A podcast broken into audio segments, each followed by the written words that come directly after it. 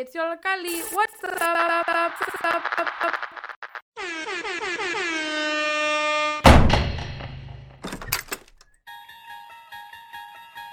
Welcome, we are presenting another episode of CPS Cruel Public Schooling.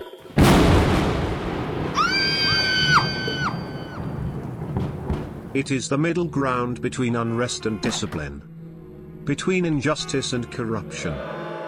And it lies between the pit of a student's fears and the summit of their knowledge. This is the dimension of education.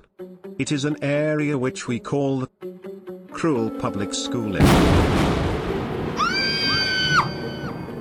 A dimension that intends to scrutinize the CPS system through its core from a student's eyes.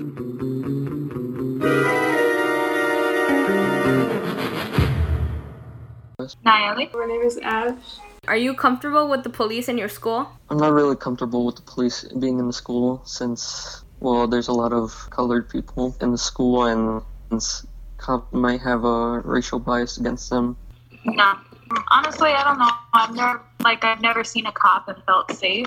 So I don't really get the idea of why we need them in school. Absolutely not. I think the police should be should not be a part of school. They should not be around students at all. I guess police aren't really put in place to like protect students or to help students in any way because the job of the police is not really to educate students or like help them learn from their mistakes. It's just to kind of deal with the issues in a like the easiest way, which is to like lock students up in prison or like take them to jail, which is like a death sentence in itself. You know, we think police are there to protect us from school shooters or like other violent things, but in reality, they're like harming the students by not giving them an opportunity to like learn from mistakes or correct their behavior in a more helpful way. How do you feel about the renewal of the school police officers program? I feel like it's a bad decision for them right now during at this time. Since with all these with all the Black Lives Matter protests happening around, it doesn't seem like a good decision. I wasn't. I'm not a big fan of it. I've seen a lot of people protesting. Like I couldn't go, but I've seen a lot of people protesting, and it kind of got me mad. Um, I think that the renewal of that program is kind of ignorant, kind of because you know a lot of students, a lot of teachers, and a lot of parents have been speaking out about it, going to protest against police in schools and stuff. Like the majority of the community is advocating for this, and yet the people in power are refusing to even listen or pay attention to us. So it's just kind of disappointing, really, to to see that happen. But I guess we should have expected it from because we don't like have the chance to elect people who can represent us accurately. And the last question How would you allocate funding if it were up to you? Right now, at this moment, I would focus on having schools more like lunches for like students that don't have anything to eat in the morning because like their parents are out working. I would focus on more on that, or also on uh, online schooling. More nurses, librarians, updated textbooks, desks, um, lower class sizes, a higher raise for teachers.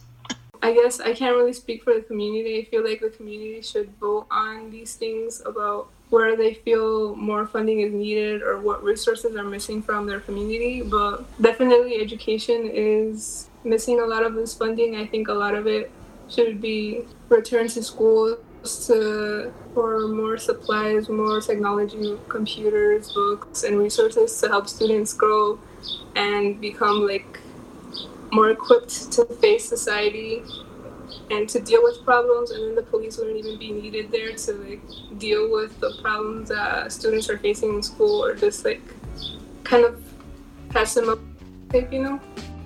There would be less violence or kids would be able to solve their issues like in a more healthy manner you know? Hey guys, my name is Melissa, and you just heard the intro slash also the vox pop of cruel public schooling. So, what is cruel public schooling? So, this is basically a segment where we talk about any issues that is involving CPS. That is either like any like I don't know curriculums or like whatever issues that is concerning either like a student, the student body, families, or like either like you know teachers or the union perhaps we could say. And basically, the main purpose of this is like to bring any injustice that is happening. So I don't know why right now, but you know, CPS has had a lot of polemics right now, like too many problems. And specifically, what this show is more about, or what this episode we could say is about CPD occupying themselves in CPS, and what does that mean to a student? Like, as you listen to the Vox Pop that happened earlier, you could tell that different perspectives of either like students who felt uncomfortable with CPD in their schools. So basically, this is the whole thing around how I don't know how uncomfortable either CPD is, and if is it really like necessary to have this SRO program. So basically, what the SRO program, let me explain to you.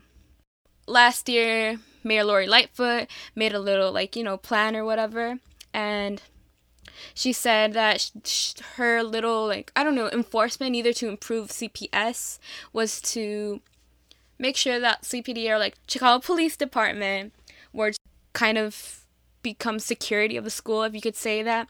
And their school resource officers that is their like main title official title. So with that it means that basically that you know who is roaming your hallways could be a police officer and who could also be when you're either in trouble or like facing you you, you might get the police involved with you. And it got renewed right now and why is this like a very something that is very problematic right now is because by a four to three vote mayor lori lightfoot like handpicked her handpicked board chose not to terminate a 33 million contract with the Chicago Police Department. Overall, that budget around like replenishes either 200 around 200 schools and like 72 schools for staff sergeants, and that's questionable. I don't know your personal opinions, but this is these are my personal opinions. I am a student from CPS. I'm now going to be a senior, and personally, I don't really like having the SRO program the problem being that, I don't know, the CPD is just overly funded, and I just think it's super unjust to have that environment in you. One thing is like school, it's just having cops in school, like, it sounds very militarizing, very oppressive. Where, like, I, I don't know if like others, but like understand, you know, but like as an adolescent, a lot of kids do like a lot of questionable stuff or like they get in trouble that, you know, they still don't collect in their mind what they're doing wrong. So just having actual authority there could get you in trouble. I don't think that's like the best thing. And that's also my problem with the no tolerance policy a lot of the schools have was like whatever you do, you automatically kicked out of the school, you know. And I just think it's unfair because kids make mistakes. I mean, come on, like I bet if you were like an adult, for sure when you were a kid you made a mistake. So I just think it's super unjust because of that. And going on also just having I don't know if you guys are aware because the school to prison pipeline. That's one of the worst things that could ever happen and it's extremely significant in chicago i mean. I mean cps makes like predominantly black and brown students well i also have a statistic for you you know that like black children in cps make up 30 36% of the cps students but also account for nearly 66% of like the police notifications over the last six years. So being that you know it seems questionable to bring police like what is your thought of process to do? You know what? I will bring cops because clearly 66% of these kids. Like, this doesn't add up. Well, either way, just going on with that, it just creates a school prison pipeline. Like, I think it's very obvious that with the no tolerance policy a lot of schools have, that they will be automatically reprimanded to a police officer, and it might be like some catastrophic thing that could potentially ruin a kid's life. And kids don't reach that maturity age. I mean, why would you punish a kid for being like kind of a kid? This is a learning lesson.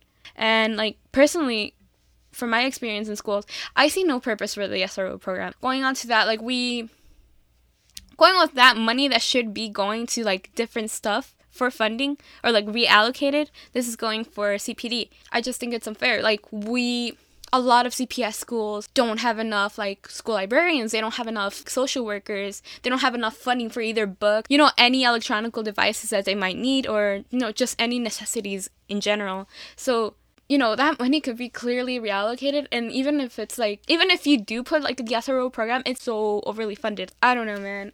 It just doesn't add up to me. So that's basically it. You know, a lot of students get racially profiled by cops, and just having that in school is just even more weirder. Like, for example, my school is predominantly black and brown, so I wouldn't say it's much of a difference, but it's very militarizing. Like, you feel afraid, you know, like having a cop around you. It's because it's actual authority figures. Like, I would much prefer if I was like having an issue or something, I would much rather prefer to talk to a social worker, talk, communicate with my principal about anything that I did wrong and how I would be like, I don't know, punished by that. Just going off with that. And yeah, I just don't understand why that's happening. But you know, 43 vote. And just like including right now, as of recently, as of July 24th. Yeah, July 24th, 2020. A lot of schools have already kicked out the SRO program from their schools, that being, I believe, Northside and also Benito Juarez. So I would say this is a big step for a lot of schools who are already kind of deciding and letting the committee, Mayor Lori's handpicked committee, to vote on either having the SRO program in schools. And I do think that, okay, so the new plan is also giving the option to local councils to decide if they want CPD in their high schools around that area. So that I could might agree that is a little bit like more is giving the opportunity more for the community. So yeah, I mean I understand why that would be happening, but I just believe in general that just having a fear tactic isn't the best thing to educate children on. Just come on, like they're children, come on. And it's just weird, you know, having cops around you and also like again just bringing up the school to prison pipeline you're implementing that you're enforcing that more once a kid becomes involved for example just having involved in just having to be involved with like either like a lot of police force actual like serious stuff is very detrimental it could also not inspire the kid but just keep him in that same loophole of still just leading his life into something that it could have been actually fixed and could have been talked through could have been discussed and could have been motivated into other things. For example, I would still believe if we that like 33 million funding or whatever from the CPD, we could allocate it more to social workers again, more resources either being like actual books that are updated, actual electronic devices at work. Also pay our teachers more because honestly they deserve a lot. Our teachers do deserve a lot. So I brought a little statistic up too that a lot of black students are suspended or expelled three times more frequently than white students. And while black children make up 16% of like the overall enrolled in children, that is like the nation uh, from 2011 2012, again, they make up 16%. And they're like three times more likely to be suspended or expelled. So that definitely says the problem that just having, you know, having like either the police force or just having CPD roaming your hallways is something that is very questionable. Just going off with that, I know a lot of like my peers from school don't really like cops. They have a bad relationship with cops. It's just bringing that more. And just again, it's a fear tactic. I don't think it's I don't think that what Mayor Lori Lightfoot thought that would work would work. So that is basically my point of view yeah, I just don't understand. But it's very interesting nonetheless. Like, if you personally don't believe in that, well, I agree. We agree to disagree. But nonetheless, of me like ranting, discussing, or whatever, let's go listen to an interview interview with Sylvia Inez Gonzalez, who is an art teacher from K through 8 and also a very active person for her students and the politically active person giving free spaces to students to explore either their artistic expressions and you know overall like a very positive person to talk to so nonetheless let's get started and listen to her my name is uh, Silvia Gonzalez, and I am a fine arts visual art teacher in CPS for K through 8. Outside of being an art teacher, I'm part of a collective called the Chicago Act Collective, and I also have my own studio practice that I maintain at Chicago Art Department. And I'm also the administrator of a group called POC Artist Space, which stands for People of Color Artist Space. And through that work within these different frame- frameworks, my goal is to center the narratives of communities and to create work that is responsive to community needs. And I actually see that work translating into my teaching practice, right? Like, I actually really enjoy talking to young people about hyperlocal artists that are doing artwork related to their communities and also inviting students to consider like well mm-hmm. what are the stories you want to mm-hmm. share and how do you see these examples as like a starting point for you or are they starting points do you have like a different perspective to offer so I feel like as an artist, my role has been to kind of be like a bridge in a lot of ways, like mm-hmm. find ways to connect and build relationships. So for me, being an artist is almost like the art of building relationships, right? The art of building connections, the art of allowing stories to be given the space that they that they need and that they deserve. I firmly believe that police do not provide safety, much less an uh, um, a school resource officer who is not trained in de escalation or doesn't use the tools for de escalation and restorative practices to approach young people. And we've seen a number of cases where Black students are disproportionately targeted in schools. So for me, I feel like the data is there we don't need to continue to provide further investigations, which is what I hear a lot of politicians reply with when confronted with the violence that is, is particularly happening in our city now is like, well, we we are going to do a deep investigation of that. And it's like, you don't need to. The data that has been collected is enough the stories that our students are sharing is enough. And I kind of want to raise up this uh, thing. I attended a student led discussion on like a Zoom type of thing, like a live event, where young people were speaking on uh, CPD out of CPS, right? And a lot of the conversation was around that data, was around their own narratives and how they felt when they were walking in the hallways and police officers instead, or security guards or SROs, instead of de escalating a situation, would actually cause more harm and the fear that that dispels in a school community where learning is supposed to be the highest tenant objective. And so I don't think we can fairly expect students to be able to learn if students are not feeling safe. That safety is compromised by the very people that are supposed to be providing that safety, which we know is not true. So, one of the questions that I posed during that discussion, because they had like a comment section where you could also ask questions, I asked the young people present, I was like, well, can you talk about what makes you feel safe and how we as adults or people can continue to advocate for your vision of safety and use that as a framework for how we build towards that? And a lot of the response came from, well, I feel trauma and triggered when SROs escalate situations. I feel safe when I am able to talk to a counselor about what I'm going through and they don't compromise my safety by bringing in an SRO.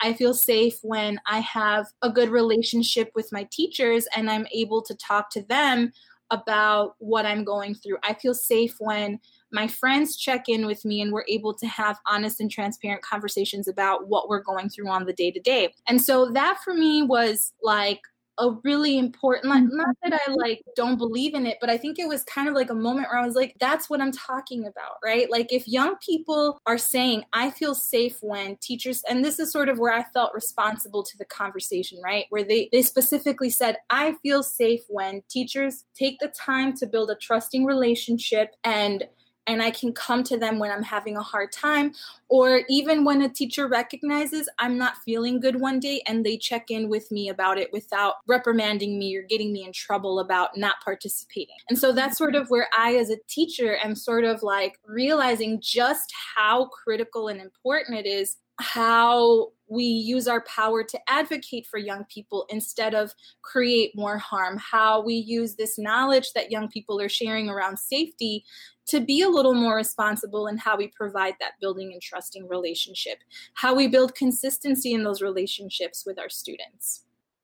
So, from what I've been following in the, in the news, the, the local school council or the LSC is uh, the group that is now voting to keep or remove their SROs or police uh, presence in their schools.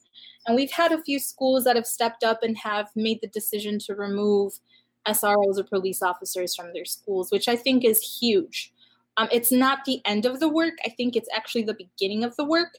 And while I applaud that momentum, I also want folks to continue to have conversations so that it's not just this like, well, we already voted and it's already done, but rather that it's more of like a yeah, we voted and now it's done. What are the following steps? Like how do we go from and I think that it follows what what Black Lives Matter has been um putting out too is like we're calling for the defunding of police and in turn, we are also calling for us to imagine what that looks like throughout its different stages, right? We're not going to abolish the police in a day, but we are going to work towards defunding them. So, what does it look like as we make the progression to fully abolishing the police?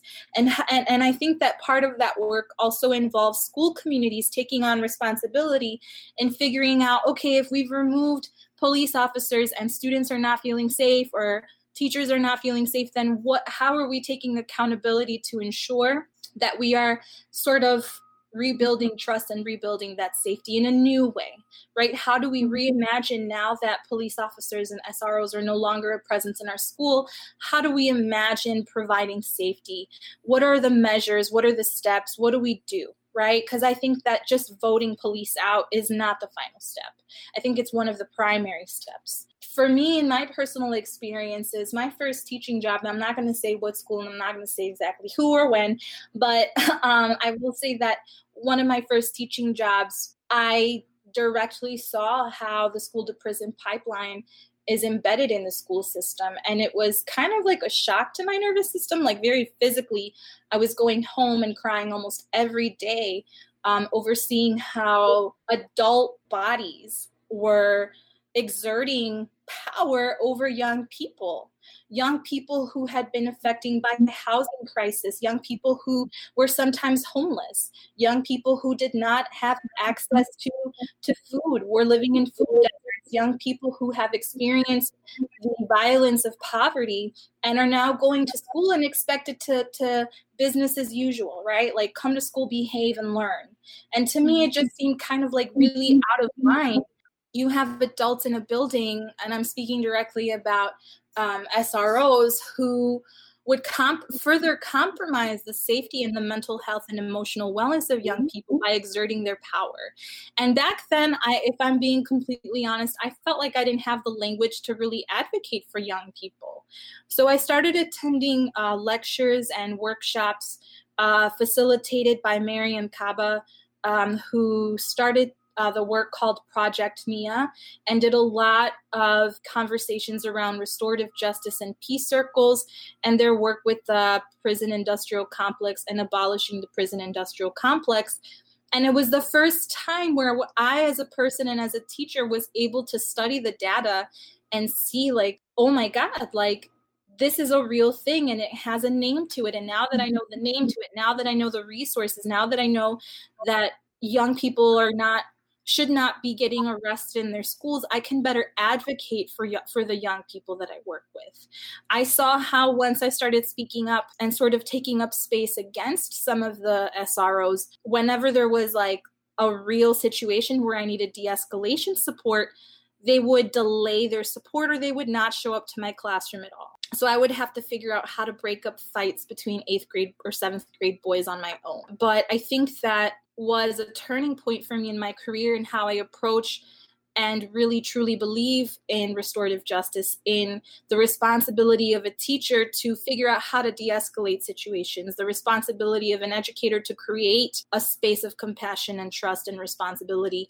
that you're not the only one holding that, that young people are also very much a part of that process and respected as stakeholders in that process. I think that I don't know if that kind of answers that question, but it was a very it was a very important moment for me in my in my practice as a teacher, particularly as a as a Latina and as a woman of color. I mean, I think that that's a conversation that the Chicago Teachers Union has been facilitating, right? So, like, how do we create advocacy groups so that we can have direct say in local school council meetings and and really bring to light why I believe this is this is necessary, why we believe this is necessary work. I also think that sometimes, like, as much as I want to believe we should know this by now, um, we don't right? And I think that sometimes it's important to engage larger staff in these conversations. It's important to create, to like find resources or work of people that are already have been engaging this for a really long time um, and have compiled that data so you can share that with other adults who, unfortunately, in the way things play out, adults have a lot of say power because that's the LSC is run by adults. But I also think that there's something very powerful about young people speaking up and sharing their own concerns.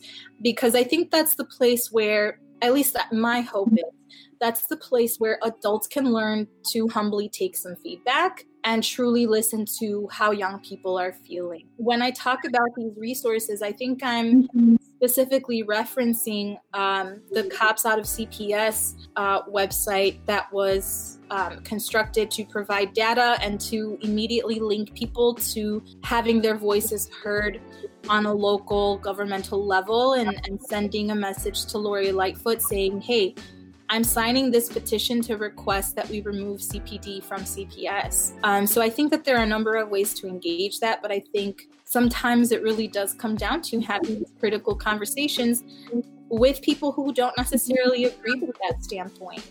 Um, no. I did kind of want to pull up just this one fact that I, I I really want to bring to call, which is, and this is coming out from the Cops Out of CPS report that was published uh, June 22nd, 2020. I'm just going to read it off of the page. Mayor Lightfoot pledged to add more social workers to Chicago schools. Under Lightfoot, CPS allocated just an additional t- 10 million to add social workers to the city's public schools. The CPS Board of Education approved a 33 million contract with CPD to keep police in schools, which was a 12 million dollar increase over 2018-2019. With those 33 million allotted to 180 SROs, CPS could replace police in schools with at least 317 social workers, 314 school psychologists, and 322 nurses. So I bring up that fact to say that for me, those numbers are really important and they're still not enough, right? They're still not enough. But the fact that 33 million is allocated to CPD for CPS, he will like is just beyond beyond me when we already allocate 40% of the city's budget to CPD, not to mention the amount of settlement cases that that um, have to be paid for in the millions to to cover up police brutality cases. So I do want to make sure that some of those facts are brought into the light during this interview because I think that this is this is about bringing those facts and understanding that CPD and SROs are within the same framework and we can't forget that.